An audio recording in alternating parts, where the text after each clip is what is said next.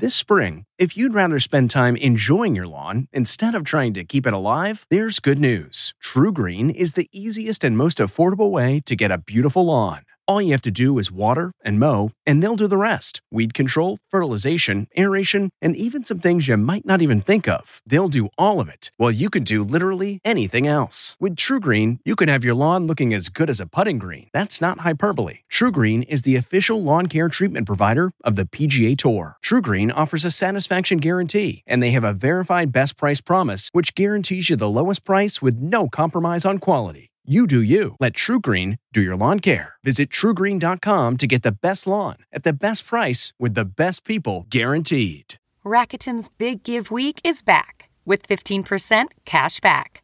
It's a festival of savings at hundreds of stores, including Doc Martens, Ninja Kitchen, and Hotels.com. Prep for summer and save big on beauty, travel, electronics, and more. It's one of Rakuten's biggest cash back events and it's on May 6th through May 13th. Join today for free and get an extra 10% cashback boost. Go to Rakuten.com or download the Rakuten app today. That's R A K U T E N. Shoppers get it. I'm Margaret Brennan in Washington. On this Easter Sunday, the U.S. now leads the rest of the world with the number of reported cases and the number of recorded deaths due to coronavirus. With more than half a million cases and at least 20,000 dead, the U.S. has set grim new global benchmarks. The death count has doubled in just five days. And for the first time in history, all 50 states have been declared major disaster areas at the same time. The COVID 19 pandemic has illuminated the weaknesses in our society job shortages, lack of leadership, economic and racial disparity, just to name a few. It's a sharp slap in the face, calling attention to everything America struggles to deal with all at once. Yet, despite the anxiety, fear, and sadness, there are hopeful signs that America's efforts to stay home and stay apart are working. As encouraging as they are, we have not reached the peak. And so every day we need to continue to do what we did yesterday and the week before and the week before that. But as that curve flattens, so does our economy. President Trump says he'll listen to advice about whether to lift directives to get people back to work, but in the end, it's his call. The metrics right here. That's my metrics. That's all I can do. And I only hope to God that it's the right decision. The worst thing that can happen is we make a misstep and we let our emotions get ahead of our logic and fact. We'll talk to former FDA Commissioner Scott Gottlieb about planning for recovery and a possible resurgence in the fall. Plus, we'll talk with New Jersey Governor Phil Murphy. His state has seen the second highest number of cases in the country. In Chicago, African Americans are dying of the virus at almost six times the rate of whites. We'll talk with Mayor Lori Lightfoot. New York Cardinal Timothy Dolan will join us on this Easter Sunday. As we look at how Easter and Passover are being celebrated around the world. It's all just ahead on Face the Nation.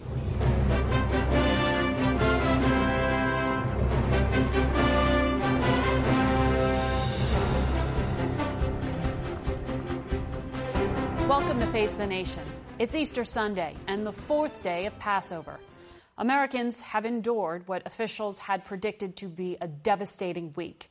This country and the world continue to struggle with the spread of the coronavirus and how to prepare for what's next. We begin our coverage with CBS News national correspondent Mark Strassmann. Good morning, Margaret. For many spiritual Americans, this Easter Sunday and the fourth day of Passover is a test of faith.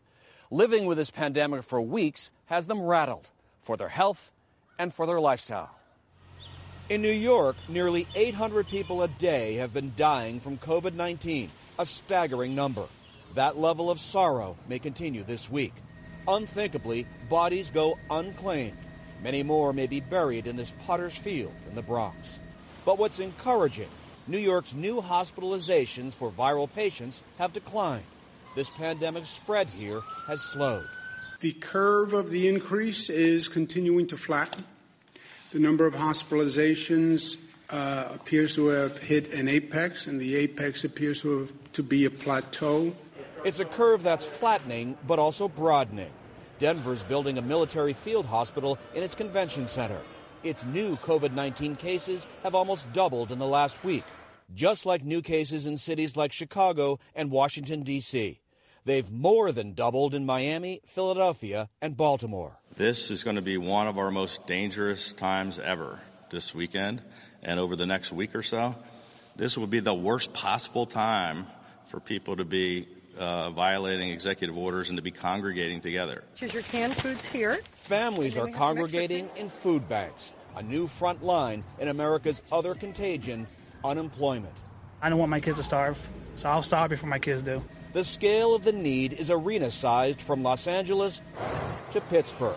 People waited hours for 25 pounds of food. 10,000 families jammed bumper to bumper in San Antonio. And look again at the lines in California. In three weeks, the state has lost more than 2 million jobs. I lost my job, so this is a great place to be and, and uh, help out, give out food. In masked Miami, jobless people ignored social distancing to file for unemployment. America has lost 16.8 million jobs in three weeks. That's roughly 11% of the U.S. workforce, and greater than all the jobs gained in the past six years. New unemployment numbers out this Thursday will add to the misery. No wonder homeowners can't pay mortgages. In one month, the national forbearance rate has spiked almost 1,000%. The good news for millions of Americans the IRS has begun direct depositing up to $1,200 in their bank accounts. It's federal relief money, and the first recipients got theirs yesterday. This Atlanta Baptist church behind me has 2,200 members. Its two online services today will offer an Easter message that's timely in this crisis the triumph of hope. Margaret? That's Mark Strassmann reporting from Atlanta. We want to go now to CBS News senior foreign correspondent Elizabeth Palmer in London. Margaret, with coronavirus now on every continent except Antarctica, this is an Easter like no other. And Christians everywhere are having to improvise. In Rome, the Pope said Mass for a tiny scattering of Catholics, social distancing in St. Peter's. While in southern Poland, Father Krzysztof Pietrasz took to the road to bless parishioners and their traditional Easter baskets.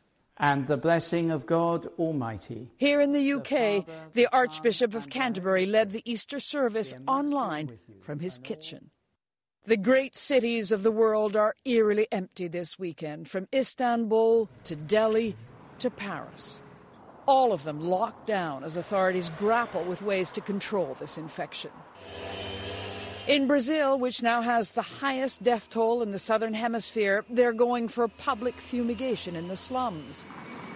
So are they in the streets of Siberia, with a retrofitted jet engine sprayer, more style than substance. Developing countries have looked to the World Health Organization for guidance in this crisis. But the WHO itself is under fire for failing to challenge China on its lack of transparency over the COVID 19 outbreak. WHO Director Tedros Ghebreyesus denied the charge. My focus is saving lives. We don't do politics in WHO. We don't. But as fear grows globally and President Trump calls America's multi billion dollar WHO contribution into question, politics are bound to dominate, and no one will be immune. It's been a tense week in British politics as Prime Minister Boris Johnson was admitted to intensive care with coronavirus. But in a bit of Easter good news, we've just heard in the last few minutes that he's actually been discharged from the hospital and is going off to his country residence to recuperate. Margaret? That is Liz Palmer in London. Thank you. We turn now to New Jersey Governor Phil Murphy. He joins us this morning from Red Bank. Uh, Governor, good morning to you. Um, we heard from Dr. Fauci on another network, CNN, this morning, that there could be a rolling reopening of the U.S. economy by next month. Is New Jersey ready for that? Margaret, good to be with you and happy Easter. Um, boy, I'll be the happiest guy in New Jersey, if not America, if we are. But I do know one thing any sort of an economic reopening or recovery depends first and foremost on a complete healthcare recovery. Getting that sequencing right, I think, based on the data and the, facts that we're seeing, is incredibly essential. And that if we either transpose those steps or we we start to get back on our feet too soon, I fear, based on the data we're looking at, that we could be throwing gasoline on the fire. So the pain is awful. We get that in terms of unemployment, small businesses. Uh, but I, I, based on how we see this uh, evolving, uh, I'm all for an economic recovery, but it's got to be on the back of a, of a full healthcare recovery. Sounds like you're saying not so soon. Um, you said yesterday at a press conference that your state is literally on edge when it comes to the supply of ventilators that you need right now. Uh, have you asked the White House for more? We have. And I have to say that the White House, over the past number of weeks, has delivered a series of tranches of ventilators and other personal protective equipment. Uh, but we continue to be shy on all, all fronts, and uh, we are constantly and persistently not just asking the White House from the federal stockpile for more support, but also turning over every stone in New Jersey, around the country, and frankly, around the world. You have a call with the White House tomorrow scheduled. Is that your chief request? Yeah, it would be at the top of the list. Uh, ventilators, I think, would be number one. Uh, and PPE, uh, again, is something that we are constantly uh, on the prowl for. We have these calls, which are very helpful, by the way, at least once a week. But as you can imagine, we're on with the administration every single day, right. uh, morning through night, uh, having bilateral conversations on this stuff as well. Uh, Dr. Birx spoke from the White House podium this week and said that more than 90% of Abbott coronavirus tests delivered to labs haven't been used. I know your state is one of those that has been chosen to use um, some of these tests from Abbott labs. Do you know why there is such a backlog? I don't know. I mean, I know that all the testing uh, companies, both private sector as well as public, have big backlogs. Um, and, and I, I, don't know the specifics on Abbott. We were very happy that Abbott picked New Jersey as one of its first states, particularly in Bergen County, which, which is the county which this virus has hit the hardest. Um, and, and we're, we're hoping that the backlogs we, we can pass through as fast as possible and expand the testing as as quickly as possible. We're, I think we're the fifth most tests of any state in America, uh, but we still need more. Uh, the National Association of Governors released a bipartisan letter yesterday calling for about $500 billion in unrestricted aid for states. And, and, asking Congress to give that money. Why is the money that the Federal Reserve has made have made available? Why is that not enough? It's and both, Margaret. This is not one in lieu of the other. The, the, the, Fed steps are important, and we hope to take our steps to take advantage of them. But that, that's no replacing direct cash on the barrel uh, to states' uh, assistance from the federal government, either from the CARES Act from a couple of weeks ago or from uh, any other steps that will be taken. I support completely the NGA's uh, ask of $500 billion. In fact, Governor Cuomo in New York Governor Lamont in Connecticut and Governor Wolf in Pennsylvania and I a few weeks ago said we, our four states alone, think we need $100 billion of direct cash assistance. So it's both that as well as the steps taken by the Fed. We're going to need all of the above. You know, every expert we talk to tells us that in order for any state, any part of this country to reopen, there needs to be a plan in place for surveillance. That means testing and that means tracing. You sit right between New York and another hotspot in Philadelphia. You're right in that corridor. What is the regional strategy? What is your strategy to start to do that kind of surveillance?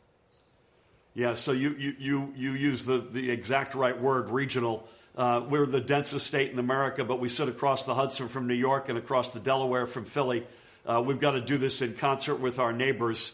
And it's frankly, it's still early stage partly because the house is still on fire, and job number one is to put the fire out in the house. Uh, but we have begun uh, rather intense this weekend discussions with our neighboring states on the whole question of testing, contact tracing.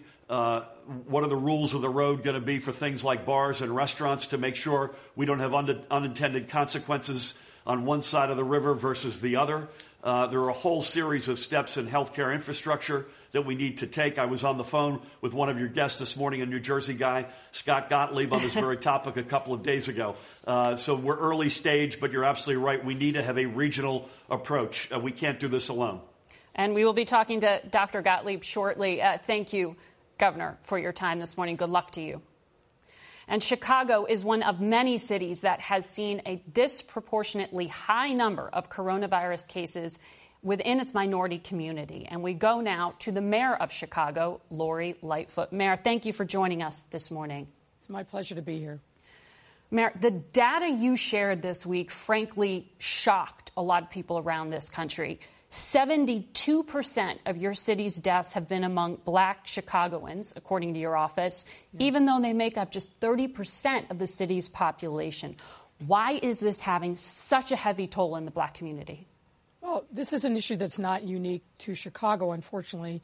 Uh, we're seeing similar kinds of numbers reported across the country in large urban centers. And the answer that we uh, believe is right is because of the underlying conditions uh, that uh, people of color, and particularly uh, black folks, suffer from, whether it's diabetes, heart disease, upper respiratory uh, illnesses, the kind of things that we've been talking about for a long time that plague black Chicago that lead to life expectancy gaps. This virus attacks those underlying conditions with a vengeance. Just this morning, I learned of a, a man that I know well, African American, had an underlying condition and went very quickly as a result of the coronavirus. So it is devastating our community. What you said got the attention of the White House as well. The Surgeon General said uh, from the podium that black Americans are not biologically or genetically predisposed. This is socially predisposed because of pre existing health issues. He rattled off a number of other factors. The point being, this is so layered in complexity. How do you, as a mayor, start chipping away at this?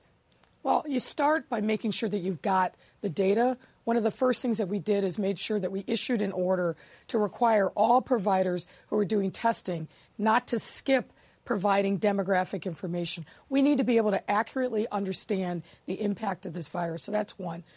Get the data, share the data, and then what we also put in place was a racial equity rapid response team. So this is a team of healthcare providers, public health uh, clinicians, as well as stakeholders in the community, faith community, um, block clubs. Uh, we have street intervention folks who normally work on responding to violence.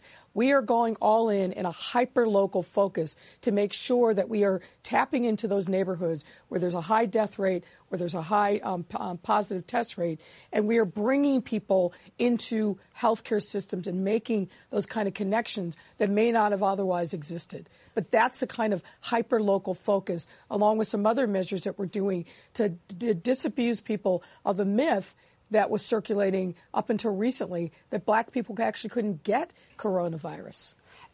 One of the other uh, stats that stood out is that so many essential workers, frontline workers, are people yes. of color. That's so right. when it comes to that factor, whose responsibility is it to provide protective equipment? Is it that individual's employer? Is it the mayor, like you? Is it the well, federal government? Look, I think it starts with the, the employer.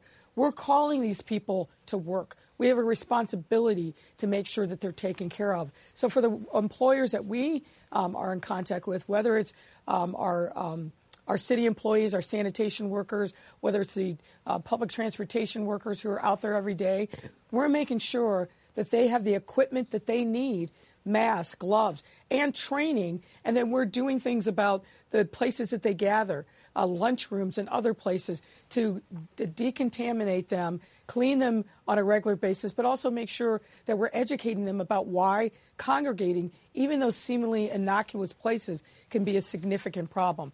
On our bus lines, we've added additional buses so that people who are dependent upon public transportation can ride in safety um, and making sure that we are doing everything we can to educate people about the danger of the disease and emphasizing hand washing. If you've got an underlying condition, staying at home mm-hmm. and making sure that you're isolating yourself within your home from other people who have to go out and work every day. Dr. Fauci said this morning there could be a rolling reopening of the economy by May. Do you plan to open up Chicago by next month? Well, I, I, heard the comments of Governor Murphy, and I think he's got it 100% right. We cannot open up the economy until we make sure that we've got all the health care um, controls in place. That means widespread testing, contact tracing, and we've got to see not just a flattening of the curve, but a bending down. We're, we're trending in the right direction here in Chicago. We started out seeing that cases were doubling every one to two days, then every three to four. We're now on a trend of nine to 10. But we've got to see a lot more progress on the healthcare front before we can even start talking about reopening the economy. Mayor, thank you and good luck to you. Thanks so much. I appreciate your time. We will be back in a minute with former FDA Commissioner Dr. Scott Gottlieb. Stay with us. Getting the smile and confidence you've been dreaming about, all from the comfort of your home, isn't a total mystery with Byte clear aligners. Just don't be surprised if all your friends start asking, What's your secret? Begin by ordering your at home impression kit today for only $14.95.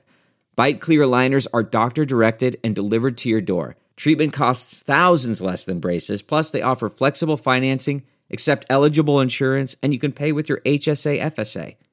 Get 80% off your impression kit when you use code WONDERY at Byte.com. That's B-Y-T-E dot com.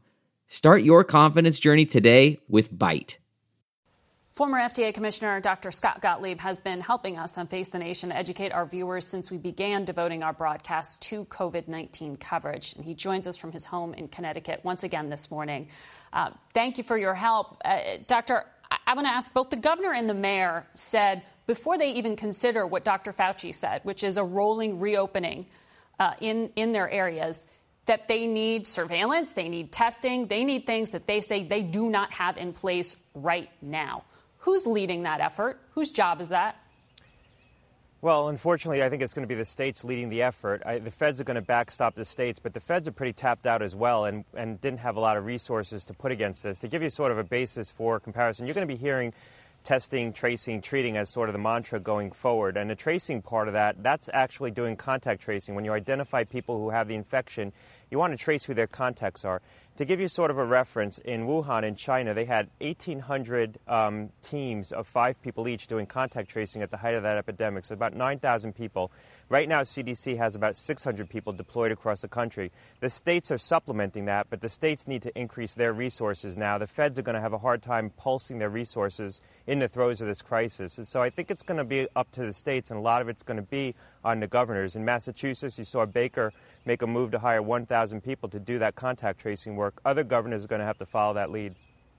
Well, uh, difference between China and the United States is protection of civil liberties here. So, how do you do something like surveillance, which is an uncomfortable world, word for a lot of people, uh, here? Is it something like an app, like Apple and Google proposed this week? Well, that app, that's a platform that, that Google and Apple are, are fashioning. It's basically like a pipeline for public health authorities in states or localities to try to use if they want to do electronic contact tracing. I think a lot of people are going to be concerned about that. But remember, contact tracing is sort of the bread and butter of public health work. We do this when we have outbreaks of multi drug resistant tuberculosis or measles, where when you identify people who have an infection, you want to identify people who they were in contact with, isolate them, and get them tested as well. That's how you can control outbreaks. I think one of the concerns that we need to address right now is what happens when you identify someone who has the infection. You're going to want them to self isolate for a period of time while they're infectious. But people may be reluctant to do that, and they may be reluctant to have governments enforce that self isolation and say you have to stay at home for two weeks. And so I think businesses need to think about how they provide um, compensation, basically paid leave for people who are forced to self isolate because they have the infection. And the government might actually want to pay those people to give them an incentive to step forward because if it's seen as punitive, if it's seen that when you get COVID 19, you're going to be forced to self isolate for two weeks, you're going to miss work, and you're going to be out of money, then people aren't going to want to step forward and yeah. get diagnosed. And you don't want to create a disincentive to diagnosis. Uh, doctor, stay with us. I have to take a commercial break here, but I'll be back in a moment with you and stay with us. There was big news this week on the Democratic presidential campaign front. Vermont Senator Bernie Sanders suspended his campaign, all but assuring former Vice President Joe Biden of the nomination. We look forward to getting back to the presidential campaign and politics just as soon as our country can. We'll be right back with more from former FDA Commissioner Dr. Scott Gottlieb, and later we'll hear from the University of Washington's Christopher Murray and Minneapolis Fed President Neel Kashkari. Plus, stay tuned until the end of the broadcast for the Archbishop of New York, Cardinal Timothy Dolan.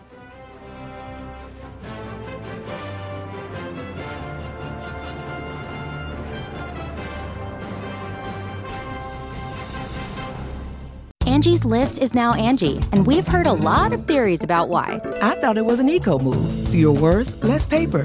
No, it was so you could say it faster. No, it's to be more iconic. Must be a tech thing. But those aren't quite right. It's because now you can compare upfront prices, book a service instantly, and even get your project handled from start to finish. Sounds easy. It is, and it makes us so much more than just a list. Get started at Angie.com. That's A N G I, or download the app today.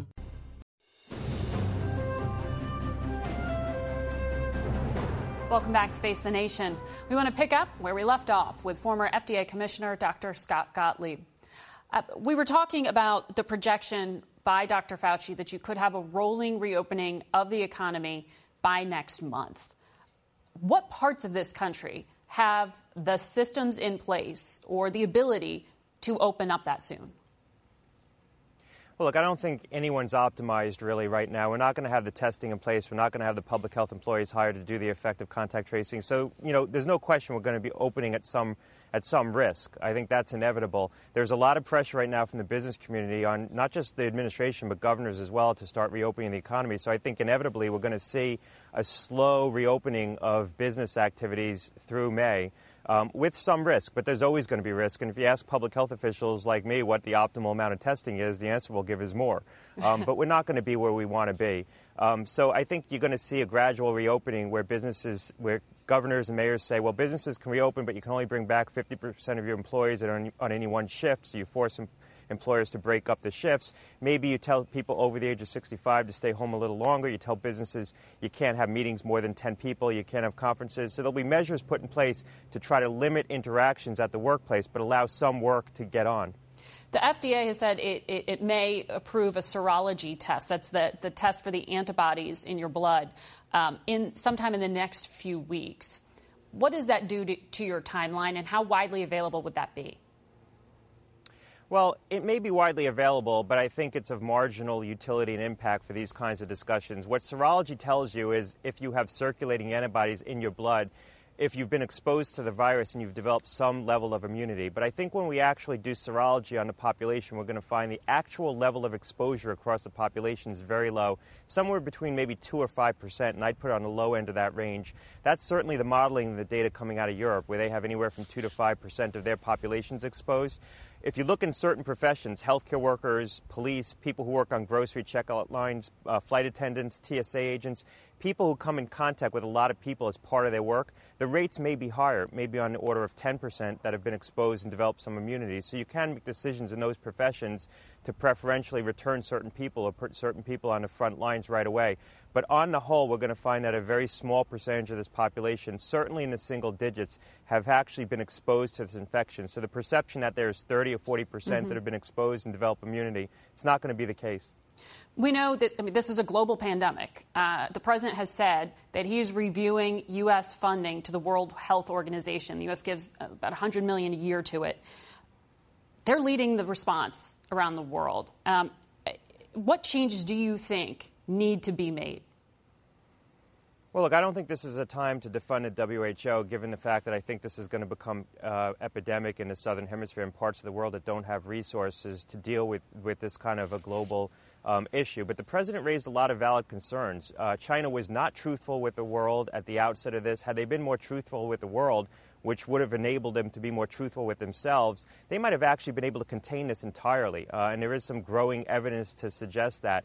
As late as January 20th, they were still saying that there was no human to human transmission, and the WHO is validating those claims on January 14th, sort of enabling the obfuscation from China. I think going forward, the WHO needs to commit to an after action report that specifically examines what China did or didn't tell the world and how that stymied the global response to this. I also think they need to embrace Taiwan's role in the global health community and allow them to attend the World Health Assembly.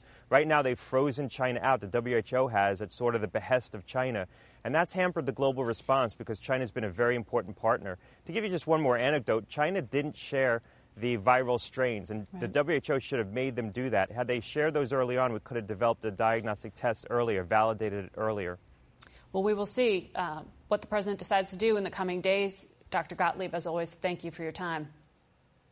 Thanks a lot. One of the models that the White House is watching closely in terms of hospital resources and what the death toll could look like going forward is from the University of Washington's Institute for Health Metrics and Evaluation. You often hear it referred to as the IHME model. The director is Dr. Christopher Murray, and he joins us this morning from Seattle. Dr. Murray, uh, good to have you here. What would a rolling reopening of the economy look like, and what would that do to your projections?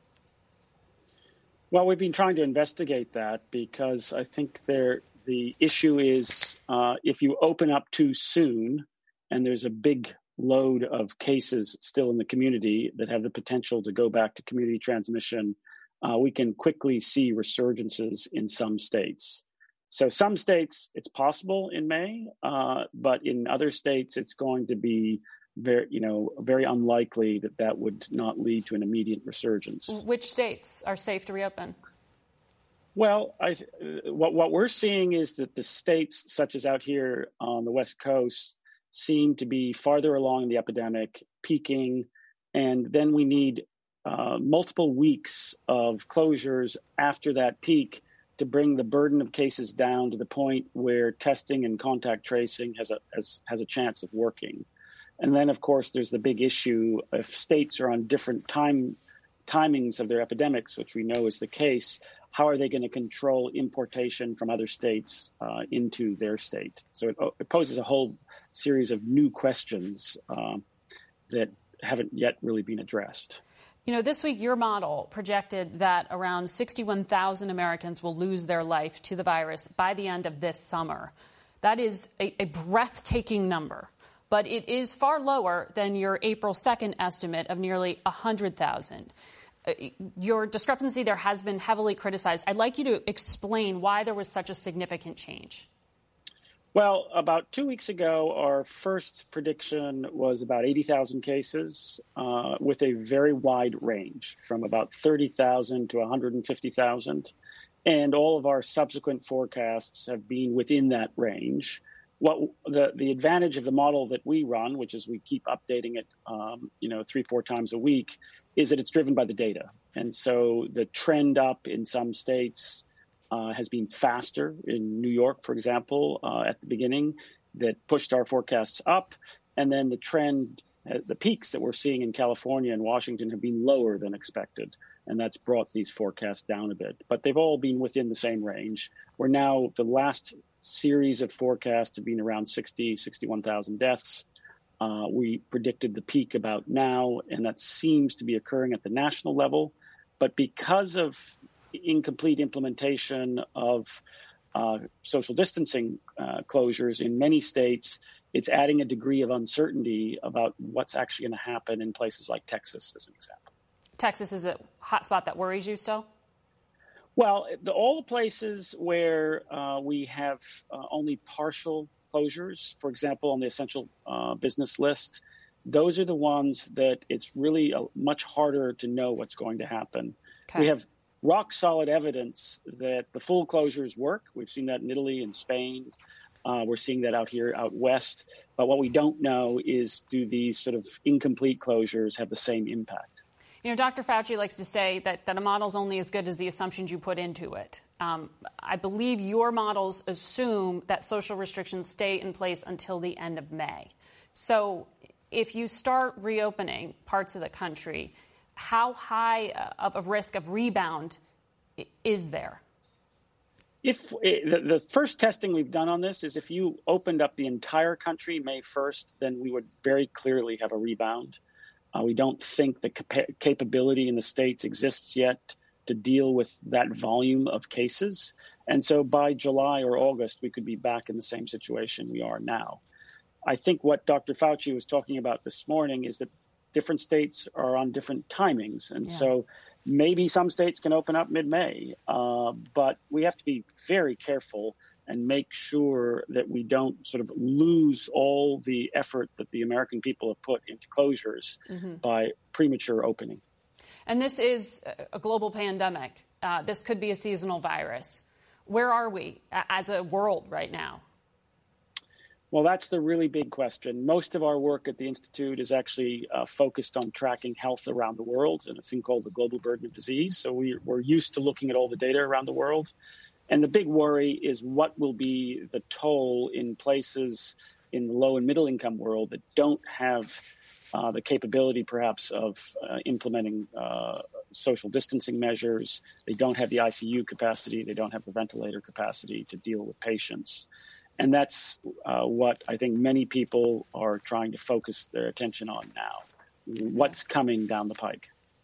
Doctor, thank you for your analysis. We will be right back.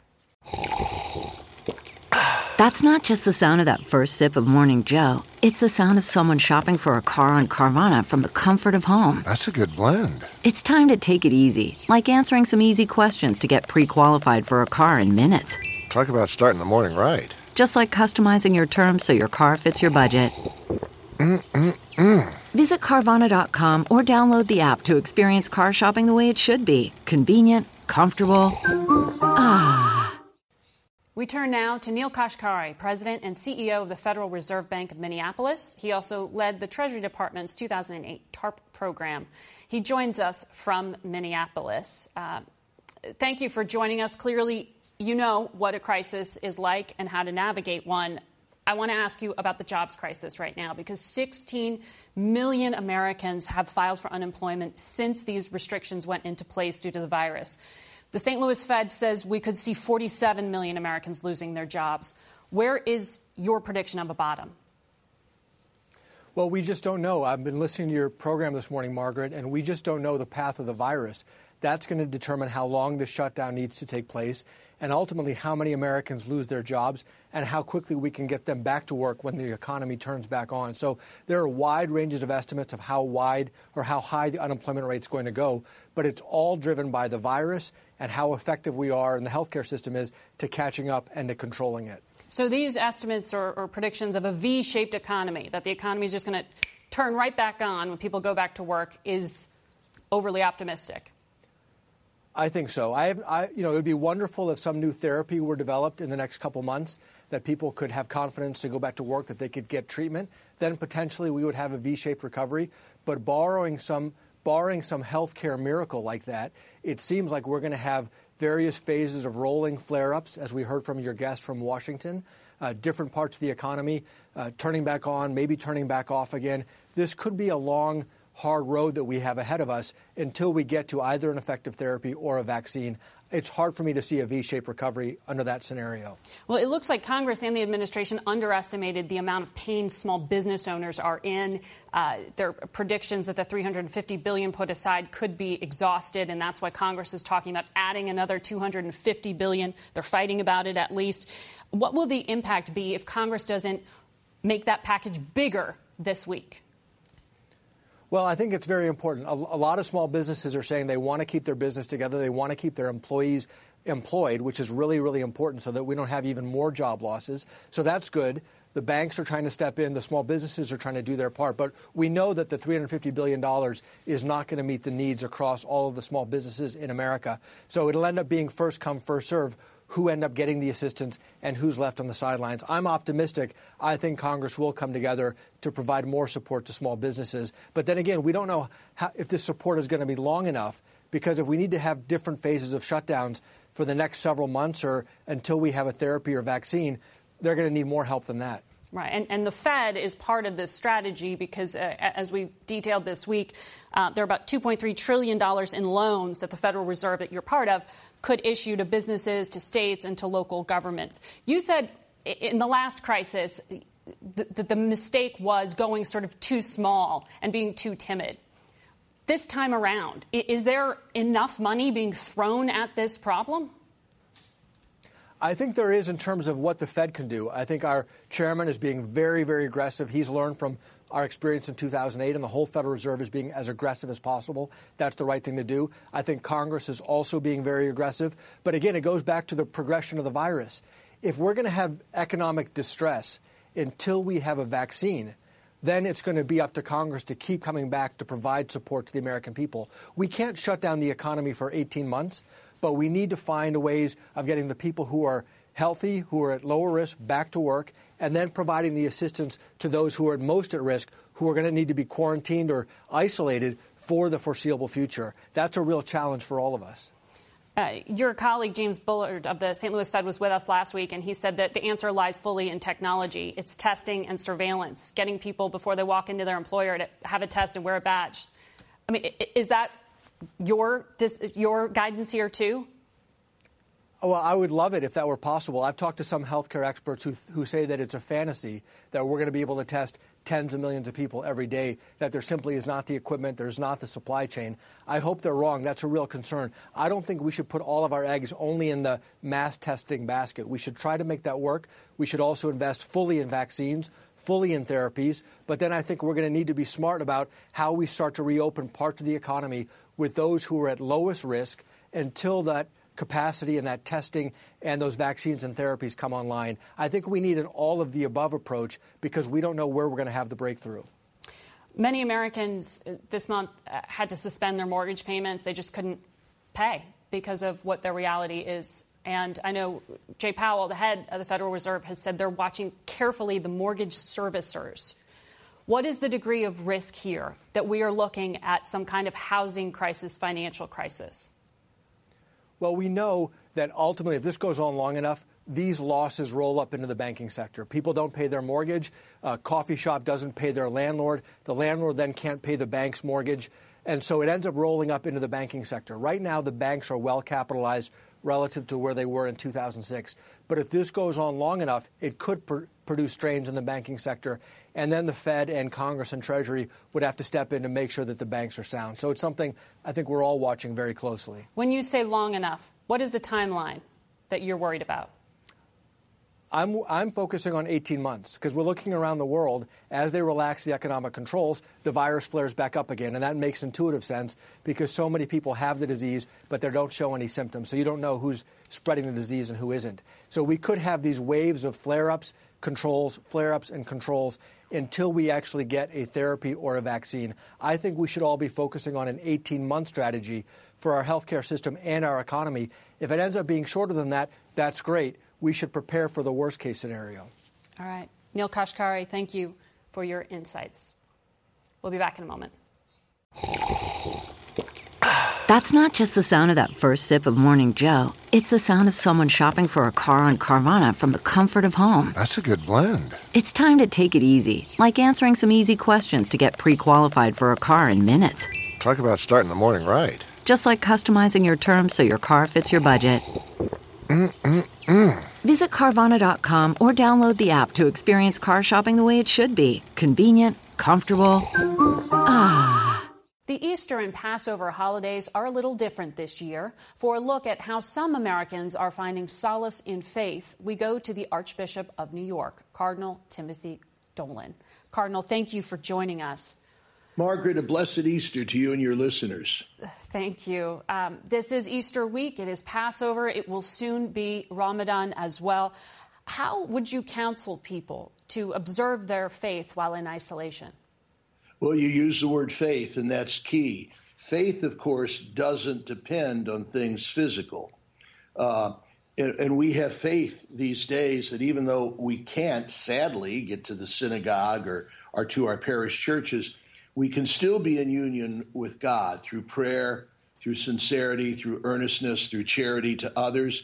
And thanks be to God, so many are using the technological advances that, that we have live streaming, radio, TV, you name it. People are, are plugging in at, at overwhelming numbers to be part of a community at Easter and Passover. You are the Archbishop there, as we said, of, of New York. Um, that means that your diocese, you are administering to the people right at the epicenter of this outbreak there. And I think one of the most painful things that I can think of is all those families who cannot hold funeral services, hold all the rituals for the people they just lost. We saw those pictures from New York of mass graves. These are things you see in war zones you don't see in the richest country in the world. How do you grieve without that, that ritual surrounding death? It's, it's difficult. Uh, uh, just as you have faith that the person you love is still enjoying eternal life and is still with you, so our faith needs to kick in that even if we can't be next to mom and dad or grandma and grandpa, and even if we can't embrace the family at a time of mourning, our faith tells us we're still united, we're still together. I've experienced it myself, Margaret. I've I've had to bury a number of priests and, and people at graveside, and I say to them, you know, your grief is complicated because not only have you lost someone you cherish, you were even unable to be next to them in their last moments, and you're une- uh, unable even to uh, to uh, mourn and cry and hug one another here at graveside. This is a this is an extended, enhanced, deepened sense of grief, which I hope, whenever we got that loss, whenever we got that emptiness, you know who wants to fill it, God. So I'm hoping it's an invitation from Him that as we're empty, He will fill. Pope Francis gave an interview recently, and he said about the virus, it's a, it's a time for integrity. What does that mean uh, from a social justice perspective? What is he asking sure, people to do? You know, integrity means a connectiveness that what we believe deep down inside is mirrored in the way we act. Okay, that's integrity. The opposite of integrity is disintegration. When our life falls apart because there's a, a division, there's a, fracturing between the inside and the out. The Holy Father is asking us to integrity. You see it. Uh, you see it when people discover an interior strength. And they're telling me that, Margaret. They're saying these days I'm alone in my apartment. I'm missing all the things I usually count on. And yet I've discovered deep down within a, a, a, resilience, strength, and virtue and talent I didn't know I had. I'm discovering a, the warmth and tenderness and love that I have for family and friends, even though I can't be with them. And they'll tell me I'm even rediscovering a faith that had grown somewhat dormant as I'm sensing God's presence and, and talking to Him and, and feeling His consolation. That's an integrity when things come together and when that flows out to the way we love and treat other people as we see so radiantly all over in our healthcare workers and our first responders and in neighbors who are looking out for one another, shopping, checking on one another. I think we've got an integrity, a connectiveness, uh, a unity of purpose. And I'm, I'm rather confident that's what Pope Francis meant. There still is no vaccine to stop this virus, even when we get through the worst of it. Um, how are you going to reopen church doors? Are you going to keep the social distancing? And for someone this morning who wants to get in their car and go to any denomination to, to, to worship, what would you tell them before they make that decision? Well, we've God gave us common sense, and God told us we have to pay attention to the common good the decision that I would make about opening our churches and please God, it's as soon as, as can be, is that we have to listen to the experts. We have to listen to the physicians, uh, the scientists. We have to listen to our civic officials because uh, they're on top of things. And, and we're people of common sense. God gave, God gave us a brain and part of the way he answers prayers is in the direction, the guidance, the illumination that we get from other people. When they tell us we can go back, and when those medical experts offer some ways that perhaps, at least until we're sure this virus is behind us, we can protect one another, that'll be the time to go. And that's what I say to, to God's people who today are really missing. They want to get in the car and drive around till they find a church open. Uh, God is telling us Use your brain, use your prudence, use your common sense. Don't tempt the Lord. Cardinal Dolan, thank you. Happy Easter. Thank you, Margaret. A blessed one to you and your viewers. If you're like us, you feel a bit helpless these days when it comes to seeing so many fellow Americans struggling, especially on this holiday weekend. So, all of us at Face the Nation leave you today with some ideas for how you can help. Today's guests were New Jersey Governor Phil Murphy, Chicago Mayor Lori Lightfoot, former FDA Commissioner Dr. Scott Gottlieb, Director of the Institute for Health Metrics and Evaluation at the University of Washington, Dr. Christopher Murray, President and CEO of the Minneapolis Fed, Neel Kashkari, and the Archbishop of New York, Cardinal Timothy Dolan. The executive producer of Face the Nation is Mary Hager. This broadcast was directed by Allison Hawley. Face the Nation originates from CBS News in Washington. For more Face the Nation, we're online at facethenation.com and you can follow Face the Nation and CBS Radio News on Twitter and Instagram. Face the Nation is also rebroadcast on our digital network, CBSN, at 11 a.m., 3 p.m., and 6 p.m. Eastern every Sunday. If you like Face the Nation with Margaret Brennan, you can listen early and ad free right now by joining Wondery Plus in the Wondery app or on Apple Podcasts. Prime members can listen ad-free on Amazon Music. Before you go, tell us about yourself by filling out a short survey at wondery.com/survey. Hi, this is Jill Schlesinger, CBS News business analyst, certified financial planner, and host of the Money Watch podcast. This is the show where your money is not scary and it's not boring. It is a show that's all about you. It's your questions that make it possible for me to provide unconventional and entertaining insights on your money and maybe more importantly, on your life. I'm going to be your financial coach, someone who brings common sense and an insider's perspective on how to manage your money and your emotions. And I promise we are going to have a little bit of fun along the way. Have a question from retirement to career changes to college funding? Just send us an email at askjill at jillonmoney.com. Follow Money Watch wherever you get your podcasts. You can listen ad-free on the Amazon Music or Wondery app. Who would want to kill their mother and their little sister? Listen to Blood is Thicker The Hargan Family Killings early and ad free on Wondery Plus starting May 1st.